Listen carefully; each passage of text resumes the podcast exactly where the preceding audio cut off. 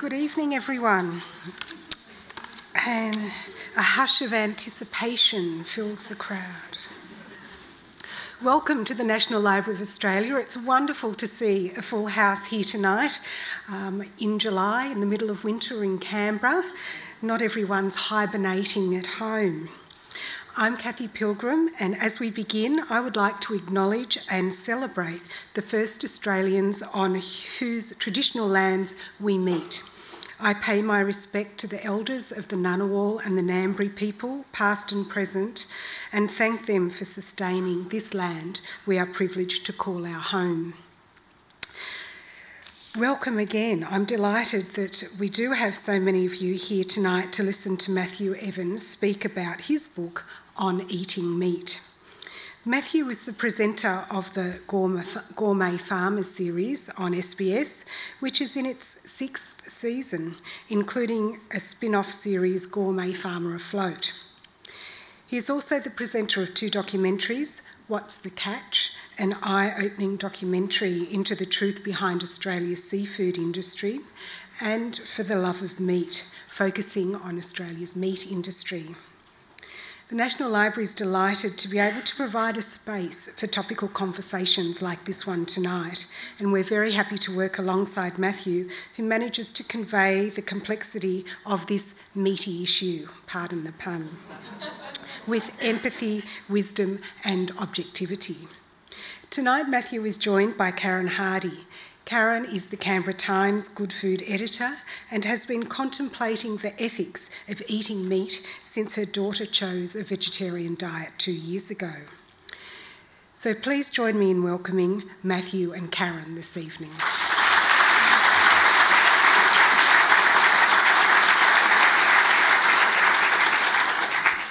Um, welcome, everybody. It's always lovely to catch up with Matthew. Over the, the course of a few years, we've managed a, a few interviews Usually on the phone. Usually on the phone, so it's yes. finally nice to meet face to face. Matthew has a, a, great connection with Canberra, many of you might know, um, going back to the restaurant days. Yeah, well, I grew up here. I, I lived here from the age of 5 to 25, something like that, yeah. And then, and then the restaurant you had in the city Yeah, I, I, didn't own it. I was the head chef, chef at a restaurant called The Republic. Republic. I don't know if that anyone's old enough yep. to remember that one. Yeah. Yeah. Well, I suppose we, we were talking at the back before how you might approach a restaurant kitchen. Um, oh, you're going in, in, with that question. Yeah, we'll go in with that question um, in a different way after doing all this research. Do you think? Yeah. Uh, um, yeah.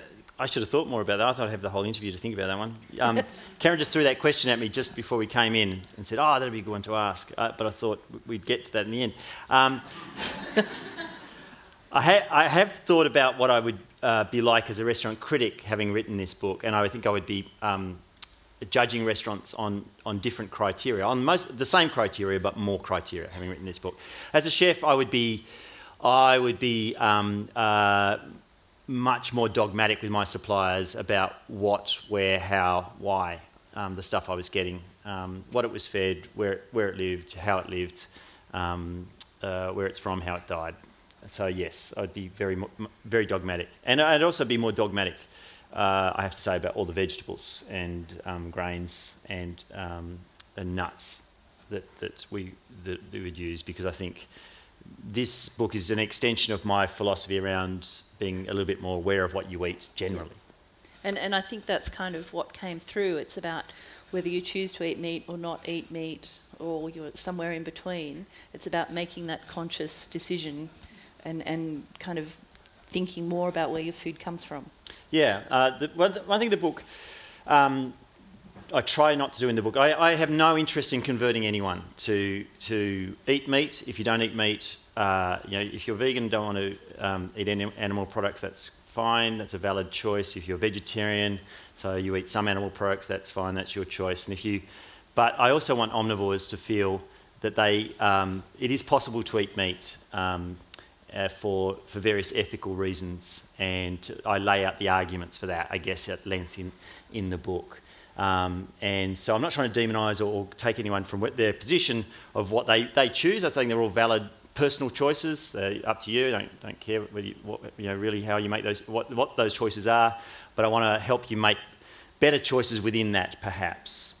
And, um, and, and make you feel better about the choices that you, you have open to you and that you can make. Do you, do you think there's enough information out there for people to make those choices? Uh, yes, no. I think no, no, no. I don't think there's enough information. That's partly because it's our own fault. Because like, like 1% of the population grows food for the other 99%. So we're all very separated from food production. And so, if you go back 5,000 years, most most humans were farmers. 5,000 years before that, pretty much all of us were hunter gatherers. So, so we were we've been very separated from the um, the what the, the impacts of our actions on the animals and the land around us only for a very short period of time, yep. um, really. And, and it's only the last few, couple of hundred years that most people are separated from, from uh, the, yeah, the impacts of what, what they do in terms of growing food and housing themselves and clothing themselves and all the other things that we do. Um, it's only recently that we've been separated from that. And I think what's happened is the, the, the 1%, the farmers who grow the food, have gradually said, you know, as, as people have become more urbanised and don't grow their own food, they've said, oh, we'll look after it. And then eventually it's, you know, some of the people in town are going, oh, hang on, you do what? And the, and the, the people growing the food going, oh, look, don't, don't worry, we'll look after it, we'll do it for you. And that's now got to the point where you've got a very shouty end of the spectrum, um, uh, well, both ends, a bit, you know, uh, uh, it's very polarised. So you've got a shout, the shouty end of, uh, you know, don't eat any meat, all meat is murder, we should love all animals the same, and, a, and an industry cloaked in secrecy that has, that has a lot to hide, which yep. is why it's cloaked in secrecy. I suppose um, in the book you kind of outlined some of the, the places that you went to. Was there anything that kind of gave you hope that, you know, we're beyond factory farming and...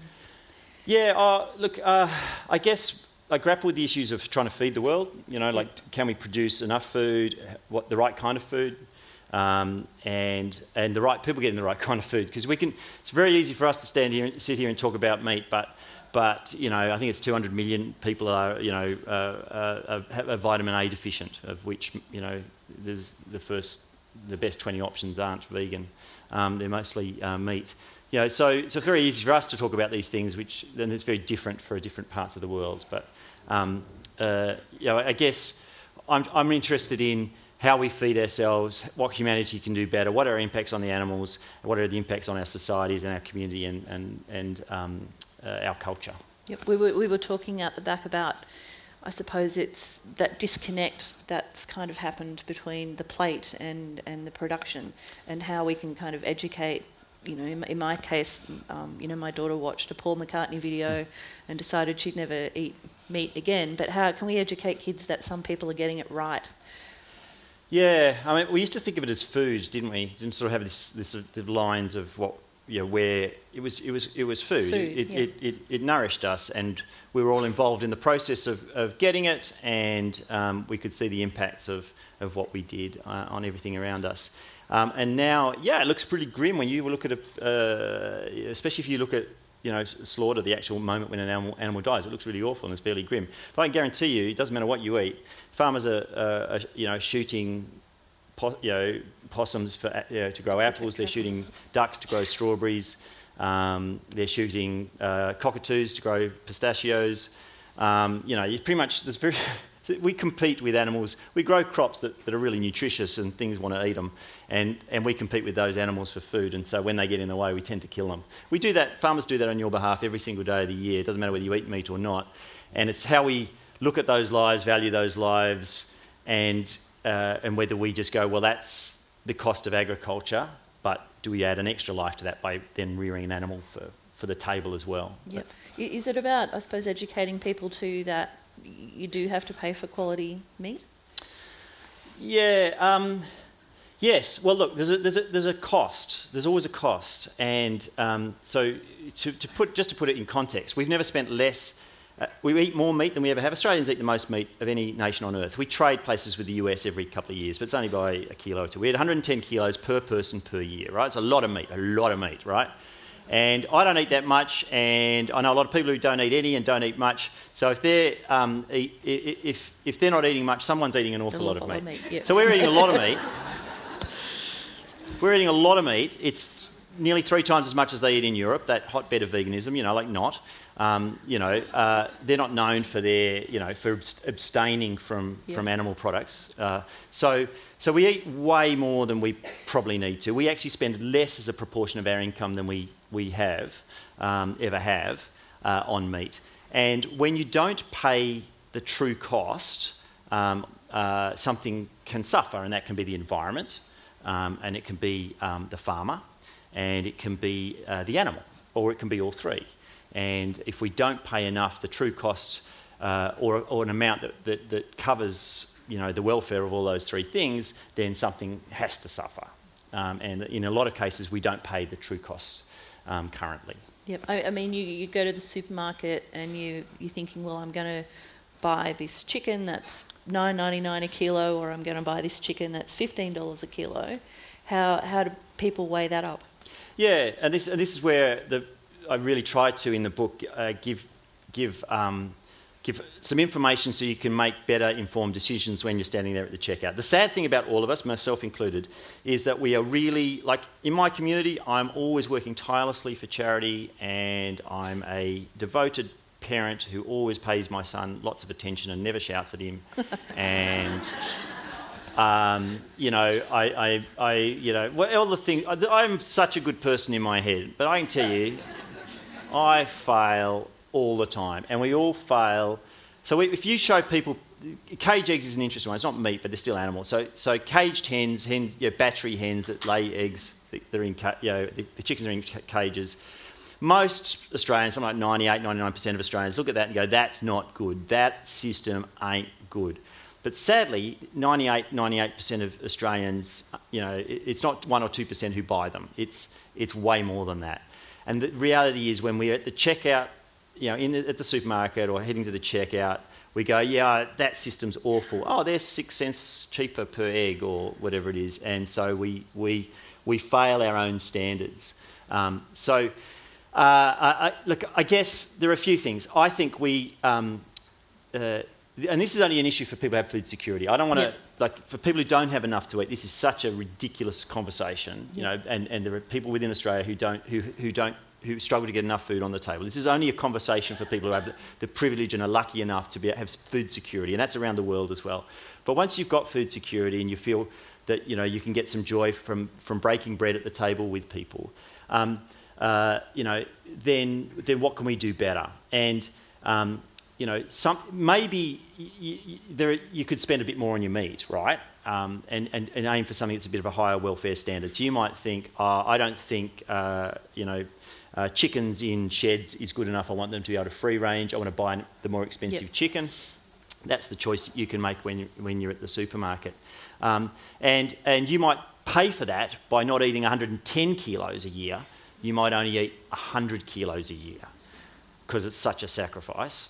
Um, or you might, most Australians, well, the average, not most, the average Australian throws out 40% of the food they eat. I don't know the exact, it's hard to That's separate out the topic meat. for your next book. Yeah, so maybe just throw out 20% of the food you buy um, uh, uh, rather than 40% of the food you buy and, sp- and spend a bit more on the meat that you do buy so you can afford the, the free range chicken. But the other, the other option is, yeah, maybe eat a little bit less meat, eat meat less often, but, but when you, you can buy a higher welfare animal.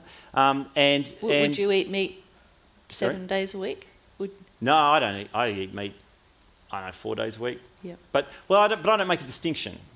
Like if I, if I make a pastry using lard, you know, um, is that eating meat? It's, Yeah. the, it's the rendered fat of a pig from my farm. Y- Yeah, it is, I guess, from a vegetarian vegan point of view. But, um, you know, uh, it, I, I wouldn't see that as eating meat. But, or if I fried a tiny bit of, you know, piece of pancetta that big to flavour my pasta, it's not really eating meat. But, it, Yep. but I, I would only put meat in my, in my food probably four nights a week, five nights a week, not every night. I guess for, for a nation that kind of grew up on meat and three veg, this is this whole discussion has made us rethink where where we stand and what goes on our tables. doesn't it? Yeah, yeah. And look, we've been very lucky for, you know, it's partly our geography. We, we have um, a lot of land that's suitable for animals in Australia. And so our high meat diet, we've always eaten a lot of meat. We just haven't eaten, you know, quite as much as we do today. But we've always eaten a lot of meat. And that's partly because we've had access to relatively cheap meat. And the reason that is, and, and this is the interesting thing when you look at land use, is there's a whole bunch of different land. There's arable land and there's grazing land, right? It's different land. So when, when someone says if we all stopped eating meat, we could grow, you know, we, we, we'd get all this farming land and we could grow all these different things. Farming doesn't work like that. Um, there is, there is land that, that's arable, so you can, you, can, you can grow fruit and vegetables and nuts and stuff like, you know, maybe things like that there. And there's grazing land, which is grassland. And they're different patches of land. And so how you use them, uh, uh, you know, is, is, is, is you, you, get different products from them. So not everything can grow peaches, not everything can grow tomatoes, uh, and not everything can grow sheep. So it's how you use land that, that, that really matters. I, guess in, in, your travels talking to farmers and stuff, do they feel they're being victimised or do they feel. Um, uh, yeah, well, so, yeah, farmers do feel victimised. Yeah, look, I think this is the this is part of the problem. What I'm trying to do with the book is bring the conversation into the middle and take it away from the really, you know, intensive farms who, who want to do things often without social license, which is why they have the doors locked and then uh, and away from the people who are adamant uh, and militant that, that we should, should avoid meat. And take it to the middle, the 95%, uh, who are saying, well, we, we, we'd like to, to eat meat. And farmers only do things on your behalf. They don't want to be demonised for doing stuff that, you know, because you, because you don't want to pay the price. You as, I don't mean you as individual, but you as a community don't want to pay the price. Farmers, farmers want to, most farmers I know and like they're like any group. They're like, I mean, they're like doctors, lawyers, you know, barristers, possibly even journalists. There's the occasional bad egg, right? Yeah. You know, but generally they're just normal people trying to do a decent job. And they're a, but they're a business, they're not a charity, so you need to pay them enough to do something. And then if you want them to do a certain thing, and that's community standards, then, um, then, then, uh, then there might be a cost involved. That, you know, but they really want to they don't want to be demonised just because they're trying to grow you some food. You know, um, they're just they're just trying to do it and make a make a living. Um, you know, uh, running running their business but growing food for the ninety nine percent. Yeah, I, I, recently came across this. Farmer in the Shoalhaven. I, I was down there on a kind of a food trip, and he has these wagyu cows. Mm. Do they, are they wagyu cows? Oh, yeah, yeah, yeah, and yeah. and he's on this property outside of Gerringong, and he actually has these solar panel driven speakers in his paddocks to play them classical music and and he has these um, like um, brushes that the cows can walk oh, up against uh, and those brushes yeah, look amazing if you you want to be entertained you look up I don't know what you look you just yeah like cattle scratching on these brushes thing, yeah, and, and, it's the most amazing it's solar powered and they go around yeah. the paddock and the cows brush up against yeah, them but one of the most interesting things apparently he does is um, as he, he slaughters them there on the farm and he has like a video or a film like a screen with the picture of the paddock they've just come out of in oh, the yeah. screen. So when they come in they still think they're in the paddock and they're all calm. Yeah, right. and then he slaughters them. And I kind of thought that was a good thing but maybe it wasn't. But then I read in the book about the, the lady who um, in the pens um, in the slaughtering yeah uh, uh, whose name? What was it? What was her um, name? What was it Temple Grandin, yes, yeah, Temple yeah. Grandin, yeah. So in the book, I actually talk about. Um, so Temple Grandin's a really interesting person, and we're sort of way off yep. track here, but. Um, uh, but Temple Grandin's really interesting, and I talk a little bit about her in the book. She's, um, she's very autistic. She couldn't communicate as a child, and she, she ended up at a, at a farm and she watched these cattle being put into a squeeze chute um, where they, they, had this thing press on their flanks, to, and a lot of the animals relaxed. And she was so heavily autistic, she um, and she felt really scared in open spaces and didn't like hugs and all that kind of stuff. And then, but she made her own little squeeze box, um, and and uh, and it works really well to relax her and calm her nerves. Anyway, she she eventually she she um, she's now a professor in animal science or something. Anyway, she she designs abattoirs. Um, but she's a woman who, who essentially, you know, the, I think the BBC documentary is the woman who thinks like a cow. She's one of the few people who seem to be able to understand the animal's perception of the world. And it's interesting that someone who probably understands how the animal is perceiving the world better than you and I, um, uh, because she has uh, very heightened anxiety and simplistic um, emotional responses, um, and that's her own uh, uh, way of putting it. Um, it's interesting that someone who probably understands how, how cattle think um, better than you and I, um, designs the places where they go to die. And she cops a lot of flack for that. Um, uh, but it's, it's sort of an interesting, um, I- you know, just an interesting Yeah. idea that, that she, she's, she doesn't, even though she can, she can imagine how the animals feel, she doesn't, fi- doesn't um, anthropomorphise, doesn't put human emotions and, uh, and, and, and attachments on Yeah. them. But we, we were saying uh, before too that as kids, we our schools went to visit abattoirs and Mm. chicken farms, and you just can't imagine that happening these days. No, I don't think so. Does anyone know if that happens these days? It does? They still take kids to abattoirs and chi- chicken. Yeah. Oh, they do. Yeah, great. Yeah, yeah, yeah. Because um, yeah, 'cause I tried to get into lots of them and they wouldn't let me in, which I was really surprised. well, no, I'm a meat eater. I was really surprised, you know, about about um, yeah the lack of access to to um, to farms. Well, you know, not to all farms, but to, certainly to the shedded farms. Yeah, yeah. But they do have a few things to hide. You know, generally, I, just I, I think so.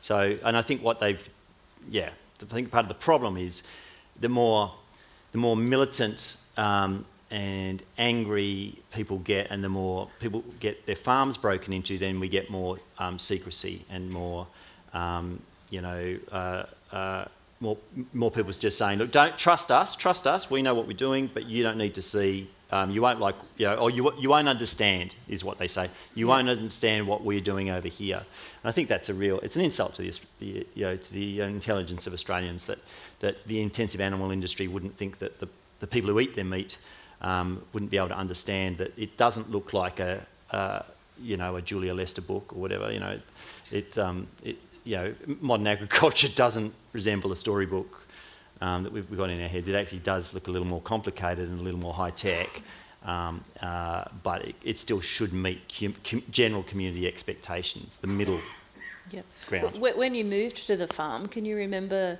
the first animal that you slaughtered that you'd raised? Did you think any different about the yeah, it was process chicken. then? Yeah. Yeah. yeah, I've got a chapter in the book. It, it, it was a former vegan who taught me how to kill, um, because the woman, the women who taught me how to kill were both former vegans. Yep. and um, uh, and yeah, so it's an interesting uh, uh, it's an interesting idea that um, you, you know you want to take the life of something that you've raised, and I found it very very confronting, and I hate death to this day. I mean, Yeah. like, I don't you know I really don't think most people need to be there to kill, but I think they should understand at least uh, understand what what what that something dies in their name. Um, but uh, I, I really don't like the process. But I, think I think if all of this death is uh, merely about our attachment to it. You know, it's, it's, it's, that's what it all boils down to. It's, it's relatively philosophical. You know, does a, does a mouse dying in a wheat field in Western Australia, do I care more about that than a, um, you know, th- than my dairy cow, that I've been yep. milking for seven years? No. Like, I care about my dairy cow that I see, you know, that I press my head against her flank every day Yeah. for seven years. Um, you know, that's just nat- natural that we care more, more about stuff that we have an attachment to. Do, I, do you care more about your dog than the, the, than the chicken whose necks you're about to feed your dog? You know, because people buy chicken necks to feed their dog. You know, that's a very normal human thing. Do, do, do these ladies who, who taught you how to kill, do they kind of reassess their own, I suppose, ethical view on... Well, what was interesting is how we both ended up at the same place. Yeah. and that was that they had like 84% of vegans and vegetarians had f- had decided not to be vegetarian or Yeah. vegan anymore. That's what kind of happens. Um, and, you know, I, I was vegetarian for a while and, um, you know, for a couple of years, and I, I, I've, I wasn't very good at it. But um, uh, spe- obviously in, in the end, but even at the time. Um, uh, not, not from my own fault. It's when you go to someone's house and they go, oh, you're vegetarian, I've just cooked you chicken. Um, you know, kind of thing. But um, no, they ended up at the same place because it, essentially, and I think that's what the, the, the, wh- where I end up in the book is that um, I'm probably more closely aligned with a vegan um, view of animal welfare than I am at a, an industrial farming end Yep. because because they ended up there because they wanted to know what they were pu- putting on the plate and they couldn't bear the fact that something might have been fed antibiotics and you know um, raised in a shed where it couldn't express its instincts and um, and they wanted it to to, to, to know what it, it had eaten, that, that, it had lived a good life, and that it you know, died quickly. And they didn't feel the system provided that, so they set up their own farms to rear their own animals to put on their own table, okay. and then took the responsibility on their own shoulders to take the life of those animals, which is kind of next level. But you know, people who define themselves by their diet often are next level. Yeah. I suppose what, what's your thinking? Well, you know, they're pretty committed. You know, they are. You know. So, yeah. What What's your thinking on? I suppose getting rid of the word vegan and people talking about plant based plant based diets. Uh, do you yeah. think there's some stigma attached to veganism, or uh, or meat eaters attaches to?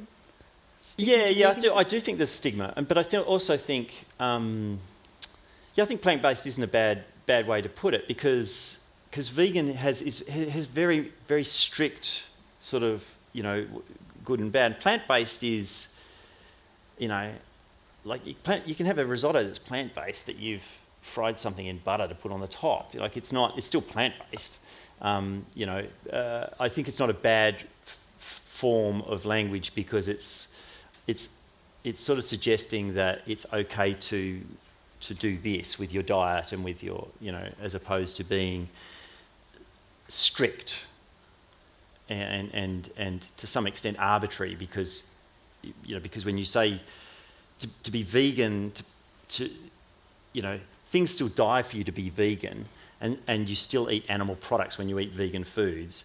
So it's, it's kind of an arbitrary thing we've only come up with in the last, you know, few decades really, but, yeah. you know, a couple of hundred years maybe. But um, yeah, so so the, to make it less arbitrary would be, you know, and people can just make their own decisions on a, uh, on a daily basis about what they want to put in their mouth without sort of trying to demonise or define things through a, a, something that's a little bit hard to define. Yep, yeah. there's a, a, chapter in the book on fake meat. Um, we discussed that briefly. About to, to me, that's kind of the ultimate disconnect from the origins of food. What's what's your thinking about? Yeah, so fake, fake meat. meat takes. Uh, people heard that term. Uh, clean meat is a nice marketing term because meat's obviously do- so dirty. We've only been eating it since the dawn of time, um, so we're not really evolutionarily, evo- you know, evolved to um, designed uh, and evolved to eat it. But um, look, uh, it takes two forms. One is, I guess, plant-based stuff that's trying to pretend to be meat um, and uh, meat cells, muscle cells grown in, in a lab. Um, and I, look, I, am pretty hard on it. I've got to be honest. Like, I'll be, I'll be really frank about this. Like, you, you can make your own decisions about what, what you eat in terms of, no, you know, vegan, vegetarian, omnivore, you know, paleo, whatever, I would hope that you would consider the animals that are affected by your diet and the farmers and the environment, how they're affected by your diet.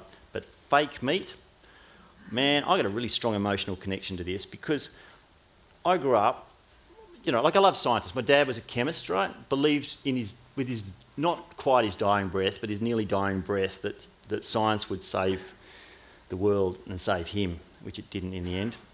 Um, and uh, uh, but I don't really need scientists in the kitchen. Now, and the reason I say this, growing up in 1970s Canberra, I had to eat margarine.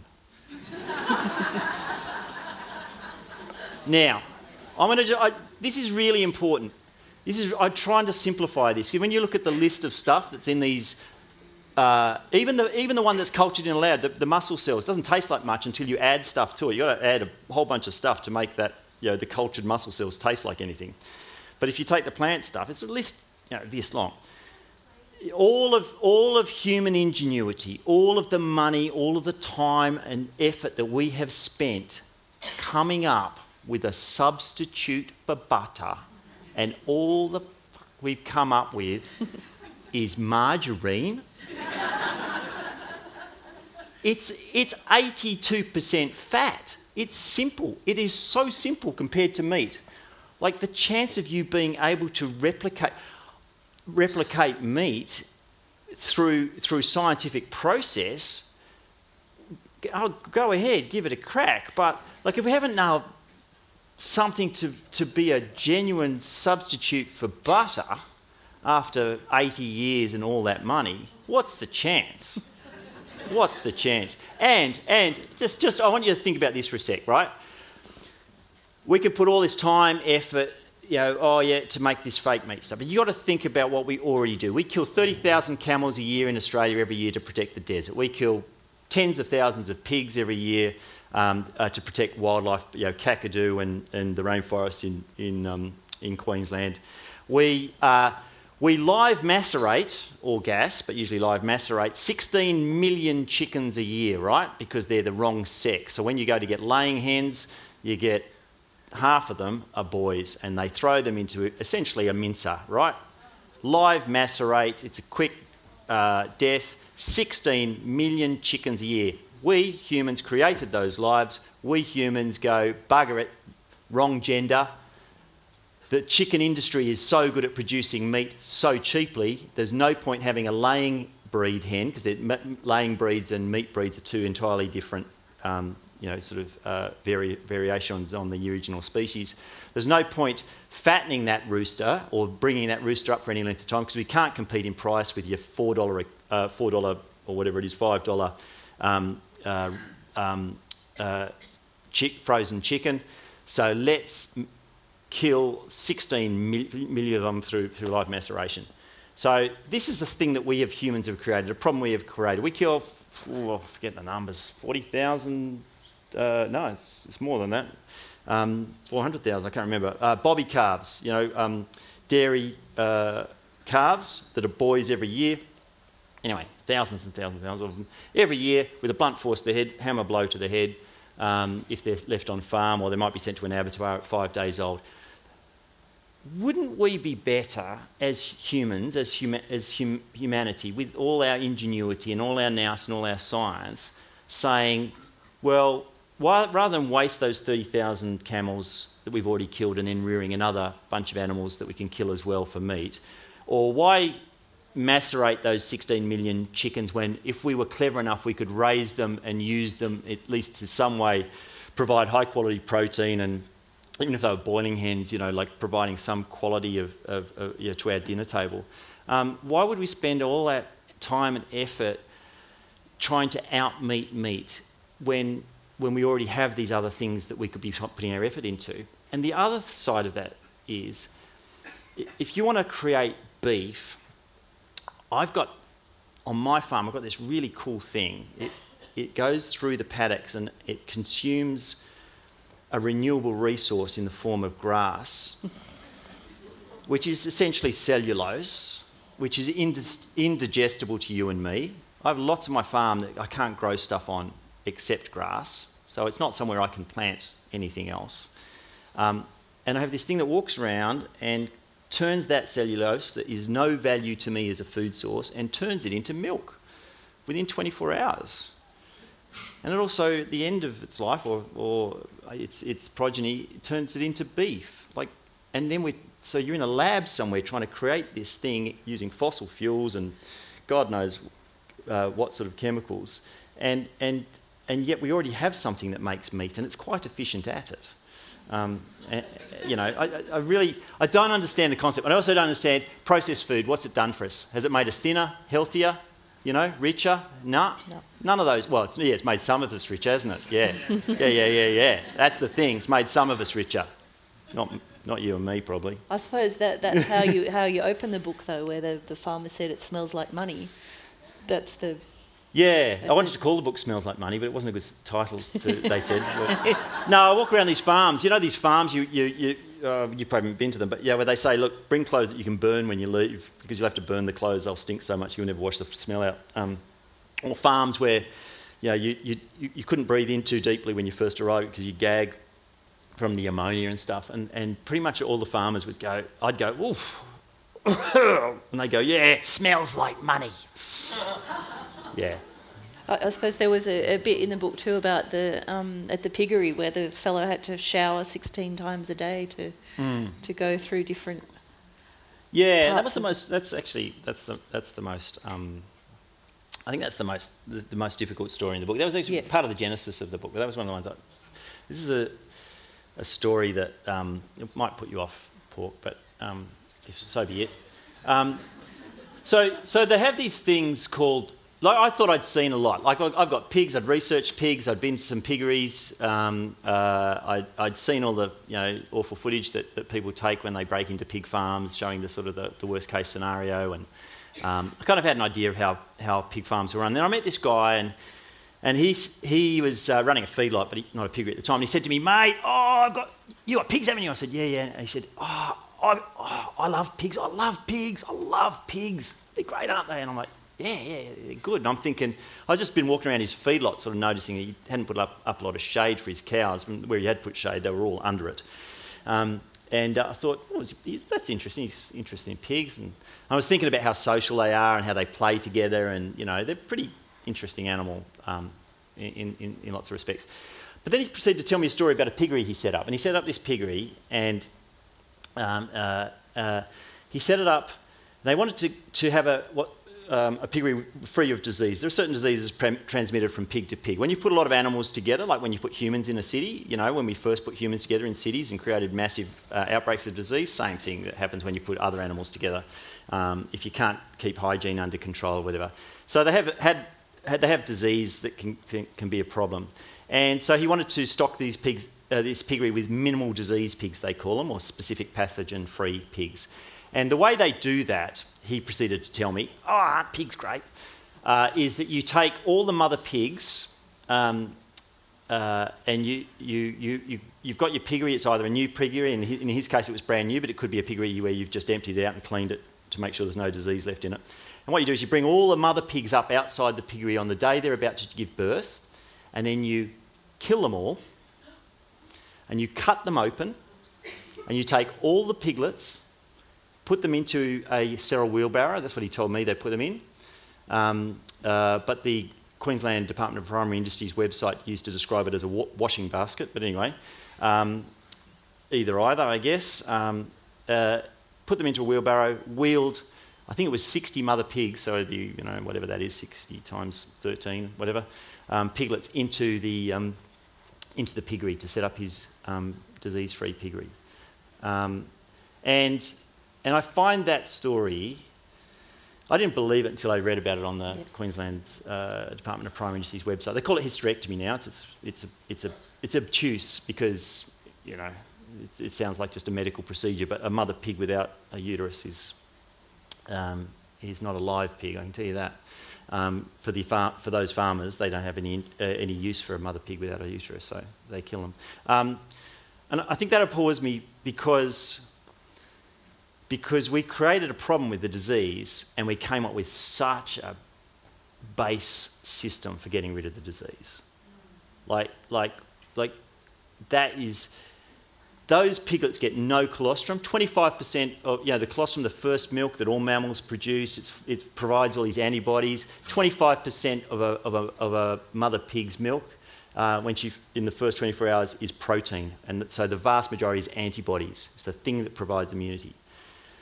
A normal vaginal delivery provides immunity. Dirt, you know, normal environment that a pig would be born in provides immunity. So once you've set this piggery up, the pigs essentially are immunocompromised. So the piggery that this was set, that, that this was based on, was a, pig, a piggery in Japan, where they, uh, which was where the parent company was, and they wanted to create the same system. And that piggery, you have 16 showers a day because when you go into each section, you can't, you don't want to take disease, so they make you shower and change your clothes, go into a section, and then when you leave that section, another shower.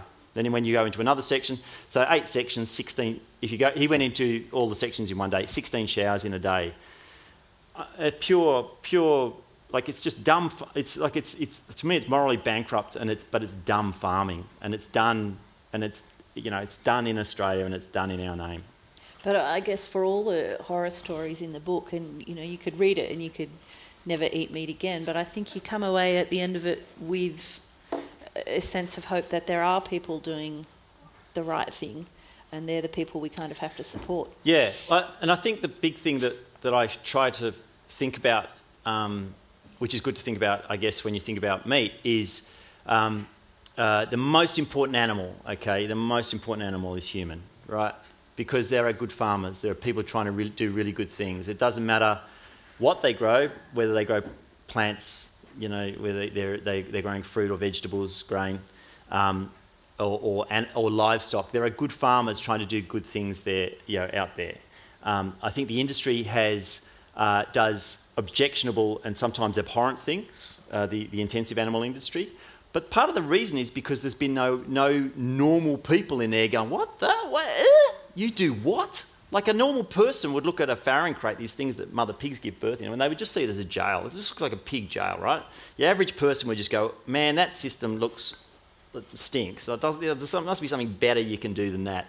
But when they're in the industry, they just do, do, do, do, do, do, and it's behind closed doors because they, they want secrecy, they want privacy. Don't worry, trust us, we're doing the right thing. But there are so many great farmers out there doing such good things, and and um, the, but the only way they can make a living is if you support them. Yeah, so that's what, what can we do? What can the individual do? What can the individual do? Every time you have. So, so the most important thing food is your friend. Don't be frightened. I, I, I know. I, be frightened of fake meat, but don't be. Yeah, yeah, yeah. Fri- be frightened of fake meat. you know, if you don't want to eat meat, what's wrong with an eggplant? I mean, chickpeas, you know, but processed food, Jesus. Any kind of processed food is bad, processed meat in particular. But um, food's your friend. Food, food is supposed to be a joy. Like we're supposed to, it's supposed to be a, a, something that you, you, know you break bread with your family. It, it binds communities. It, you know you, you fall in love over the dinner table. I did um, a few times, and um, and um, uh, you know, but that's what it's supposed. That's what, it, and it's to nourish us and, and fortify us and all that kind of stuff. So so that's the most important thing. Don't be frightened and don't beat yourself up for all the bad things that are done that you can't control. But when you have a chance to change the momentum, when you have a chance to make a better decision, so if you're standing there, in, you know, in the supermarket and you see some pork that says, you know, because supermarkets now have free range pork quite often, and it says free range pork, or um, uh, or you know, nothing. Um, nothing specific. Well, you know, and you've got if you've got the money and the chance, the opportunity to buy the free range, buy the free range. You know, but but you know, don't beat yourself up when you, you don't have the money or the you know you're in the wrong place. There's lots of times when you where you're shopping does, just doesn't have the options, and and there's no point beating yourself up about the, the decisions you can't uh, you, you, know, you can't really make, that you don't have no capacity to make because you might not have the money or the geography or, the, or whatever. But when you have the opportunity to make a better ch- decision, when you see something that suits your moral standpoint better, grass-fed beef versus grain-fed, free-range versus shedded, whatever it is, and you take that opportunity, then you support someone who's, who's um, trying to do a better thing for, for the world. Thank you, Matthew. Pleasure. We've got some time now to get some questions from the audience. I'm sure there'll be lots.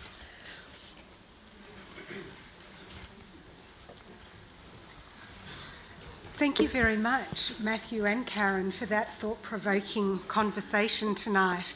I'm glad we ended on a more positive note. Yeah. I know, sorry, I shouldn't have gone there. And the, and the book does end no. on a positive note. Yeah, I hope that you end the book feeling empowered to make better decisions. I mean, and there's only, we touched on a couple of grim things, but there's actually lots, lots of nice, you know, empowering things in there.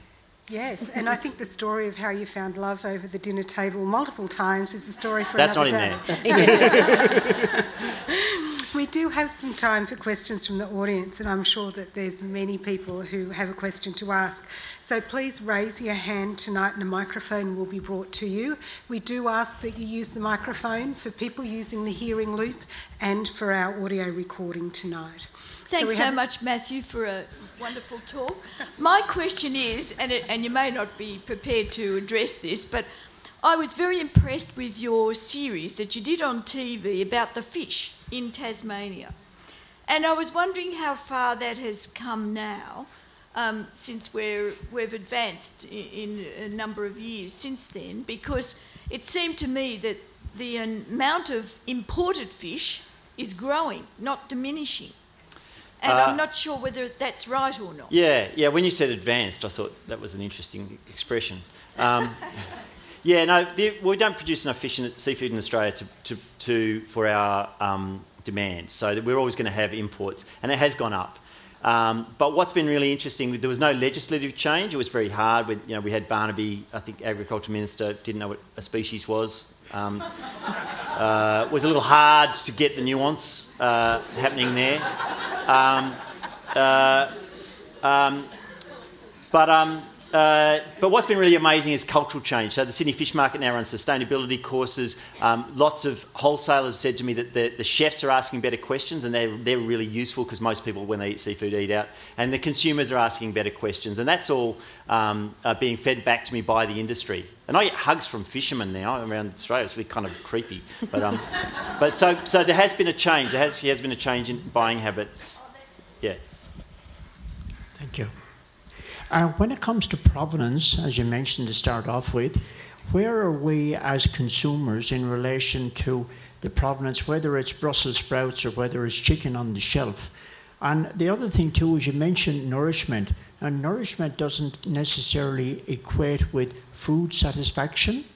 And also, are we uh, looking at corporate cartels successfully selling the name of farming? Right. Do you want to feed those to me one at a time? Because my brain can't cope with. Okay. So, so I'll go to your nutrition one first. So the modern chicken has a third less protein than the old-fashioned chicken. Um, uh, most of the time, nutrient density is very closely related to um, uh, to flavour. Um, we are all gifted with this ability to tell nutrient density, and that is uh, um, a more complex, more interesting, more delicious flavour. Who knew that evolution would provide that little trick? Um, so something that has more inherent uh, nutrient density ch- tends to taste better. Uh, that's that's you know, certainly with vegetables and um, most meats. Omega threes, uh, if you grass feed or, or give uh, pigs and chickens more less grain because in sheds they're always fed grain. If you give them more gra- uh, greens, so leafy greens like we would eat because they're um, both omnivores, um, they put down more omega threes and omega 3s are better tasting. Same with grass fed um, beef. The, the omega 3s in grass fed beef uh, help to give it a better flavour as well. About corporate cartels. Are we building corporate cartels, buying farms? Uh, yeah, that's it's an issue. It's very hard in Australia. To, I, I, don't really understand the, the, dynamics in Australia. Worldwide, 70% of the world still uh, the food is still grown by smallholders, um, which is interesting because we kind of tr- tend to think of it as monolith, monolithic companies and uh, monocultures. Um, so uh, most of that's grown by women, actually, the, the, uh, the smallholders growing most of the world's food. So it's quite an interesting thing. And the third question? Don't remember. No. Provenance. Yeah, well, I'd rather the debate was, you know, I shouldn't say this because I'm trying to flog a book on meat, but um, I'd rather the debate was about, uh, you know, real food, unprocessed, provenance and nu- nutrient density and, you know, um, you know, eaten seasonally close to the source um, uh, because they're, they're, they, they can relate to everything that we eat that, that we should be um, sharing at the table. So, gentleman up the back. Someone's got it. Could you comment, please, on the uh, variation between types of plants? You haven't talked about that. the variation much. between types of types of plants. Which ones to eat? Which ones you prefer? Plants. Yes. wow, we got that's a big topic. How long we got? Oh, look, uh, okay, so plants, really briefly, in, in, in, in agricultural terms, environmental terms, um, I'll put it, let's, let's go back to um, a little bit of biology. Uh, um, you know, uh, you've got annuals and perennials, uh, um, so hortic, uh, agriculture. You've got annuals and perennials, things that you plant and harvest every year. You've got, um, uh, which are annuals, and perennials, which are things you plant and then and, uh, you don't kill them every, every year. So you don't have to keep planting them every year. So in terms of soil structure, we lose two to three tonnes of topsoil per person per year around the world. The worst thing you can do is cut down a forest that already exists. And if you cut down a forest, uh, the second worst thing you can do is grow annual crops, um, which are carrots, lettuce, you know, most fruit, uh, vegetables, most vegetables that we eat. Perennials are things that live on year to year. So your most your fruit trees, uh, uh, nut trees, um, things like that. Um, artichokes are perennial, but a lot of vegetables aren't. Um, so in, that's a very broad one on plants. Just lady here. Thank you for the talk. It's been uh, really fascinating. One of the things I'm interested in was Karen. You mentioned it's Karen, isn't it? Is that right? You mentioned the beef being slaughtered on the property. I'd buy my meat at the farmer's market and speaking to the producer of lamb, asking uh, him how the lamb's slaughtered, and he said it's not, it's illegal for to to slaughter and then sell meat off you know, or to slaughter on the property, he has to take it. Is that a thing? Has to Yeah, take you- it to a, but he, Yeah, so, so them an- there animals have to go through a licensed abattoir. To be a licensed abattoir is quite onerous, so you can have an abattoir on your property, but you've got to meet a lot of criteria. The number of abattoirs around Australia has shrunk rapidly. I think we had 40 or some, something in Tasmania a couple of decades ago. We now got you know, sort of three or four um, because the, the regulations are quite onerous. So, so um, anybody who's ever had, you know, had a farm and killed animals on site will tell you that the, the, the, the you know, an animal that hasn't had to be transported, that has been doing what it would normally do and then suddenly is no longer with us, is a much better tasting animal. And sadly, all the great work that goes into the breed and the feed and the, uh, you know, and the, and the animal welfare system before the animal dies, and all the great work that can happen in the, in the, the butchery and the processing and care of the meat, you know, dry aging, whatever, after the animal dies, can all be um, Undone. uh, undone by that little, little window in the middle, the day and minutes around the, the animal's death. We aren't allowed to kill on our farm except for our own consumption.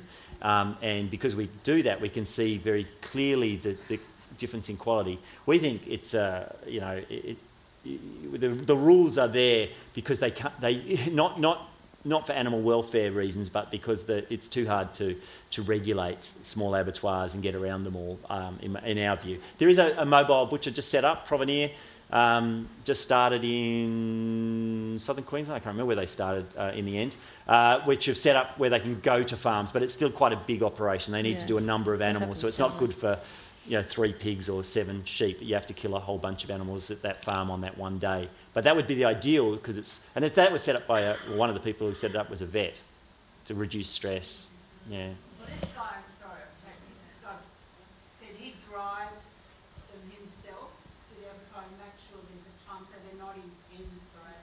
So he does everything. Yeah, everything you can. Yeah. That he can do to reduce the stress. Yeah. Yeah. There's a question down the front. Yes, hi. Um, now, you mentioned the, the millions of uh, chick, uh, baby chickens that get killed, and um, now I'm heavily into uh, waste uh, reduction and management. W- would they get sent on f- to the fertilizer uh, uh, and something good happen? I would to- presume to- they. to I presume they are. They might. Yeah. I mean, uh, uh, I don't think they get turned into salmon food, but they could be. They use um, uh, chicken uh, bone and feather meal in, in salmon food. Um, But uh, I, I would presume that if you're creating that, those those hatcheries would, would it would end up as blood and bone or something like that. Yeah. Are there any further questions? There's one right up the back, Sue, in the back row. One here, okay, then one up the back. Hi. Um, look, um, I don't know want to um, get into anybody's industry, but is there any difference between butchers and supermarkets when it comes to buying meat and things like that? I know that, you know, you buy bacon from the butcher and it just tastes so much better than what they what you get in the supermarket. You know, like is Yeah. there anything that Yeah. we should know about that? Yeah, look, 70% of uh, uh, the bacon and ham you'll get in Australia is imported. So whenever it hasn't got a bone, um, check the label. I was looking at it, there's one in the book I quote where they uh, it's 20% in, uh, local ingredients, which would be in a ham, uh, processed ham, which would be the water. Um, uh, um, yeah, and supermarkets are, um, yeah, I mean, from my perspective, uh, even butchers sadly don't do a lot of it these days, but some butchers still get whole carcasses, so they value the whole animal the same. And so they're, they're keen for you to understand how to use all the bits because every animal comes with all the bits and they're trying to minimise waste um, and they can help you with that. And a good butcher, I mean, they're, they're, I mean, they're in the meat business. Um, I would hope that a good butcher actually knows where all the stuff comes from so they can explain that, you know, they've got those free range chickens or they've got that pork which is not free range but they are, you know, from this system, there's a system that, that is, is better than just being in a concrete shed, all that kind of stuff. They should know. That's their, I mean, it's their job. Just going back to the male chick maceration, so there are some companies in Northern Europe that do rear those male chicks, but unfortunately consumers don't like the taste of them, too, too gamey, tastes too much like chicken. So the alternative is to go into sex selection for eggs. But unfortunately, that would require probably being labelled a GMO product, which again, consumers don't want. So I'm wondering how you think that we can encourage Australian consumers to actually eat those male layer hen chickens in the future. Yeah, chicken. like, I don't think it, I, that's what I got from the book. I thought um, you're not a fan of chicken. Well, no, yeah. So, so the stated aim of the industry is to produce bland, tender meat, of the chicken meat industry, is to produce bland, tender meat. So essentially, they want something that has a certain amount of chew, that doesn't really have any flavour, um, and, and certainly is never tough.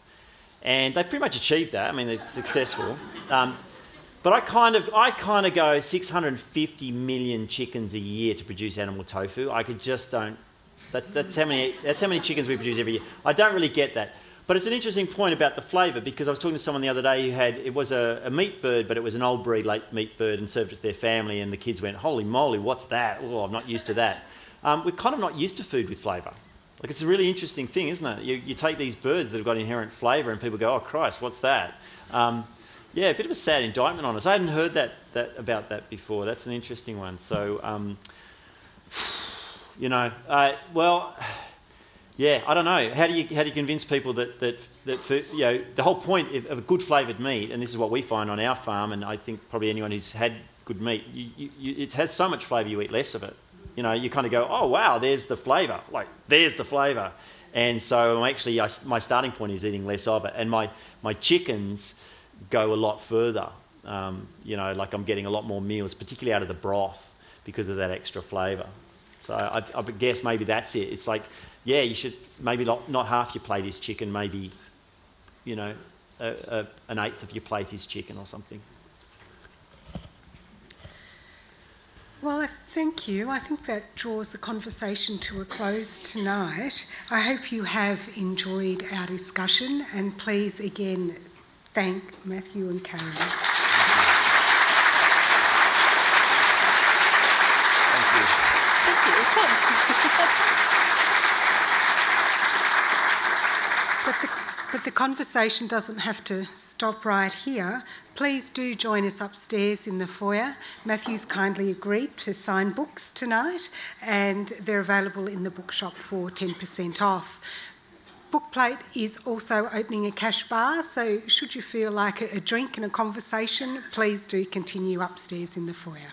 Thank you. We'll see you again next time.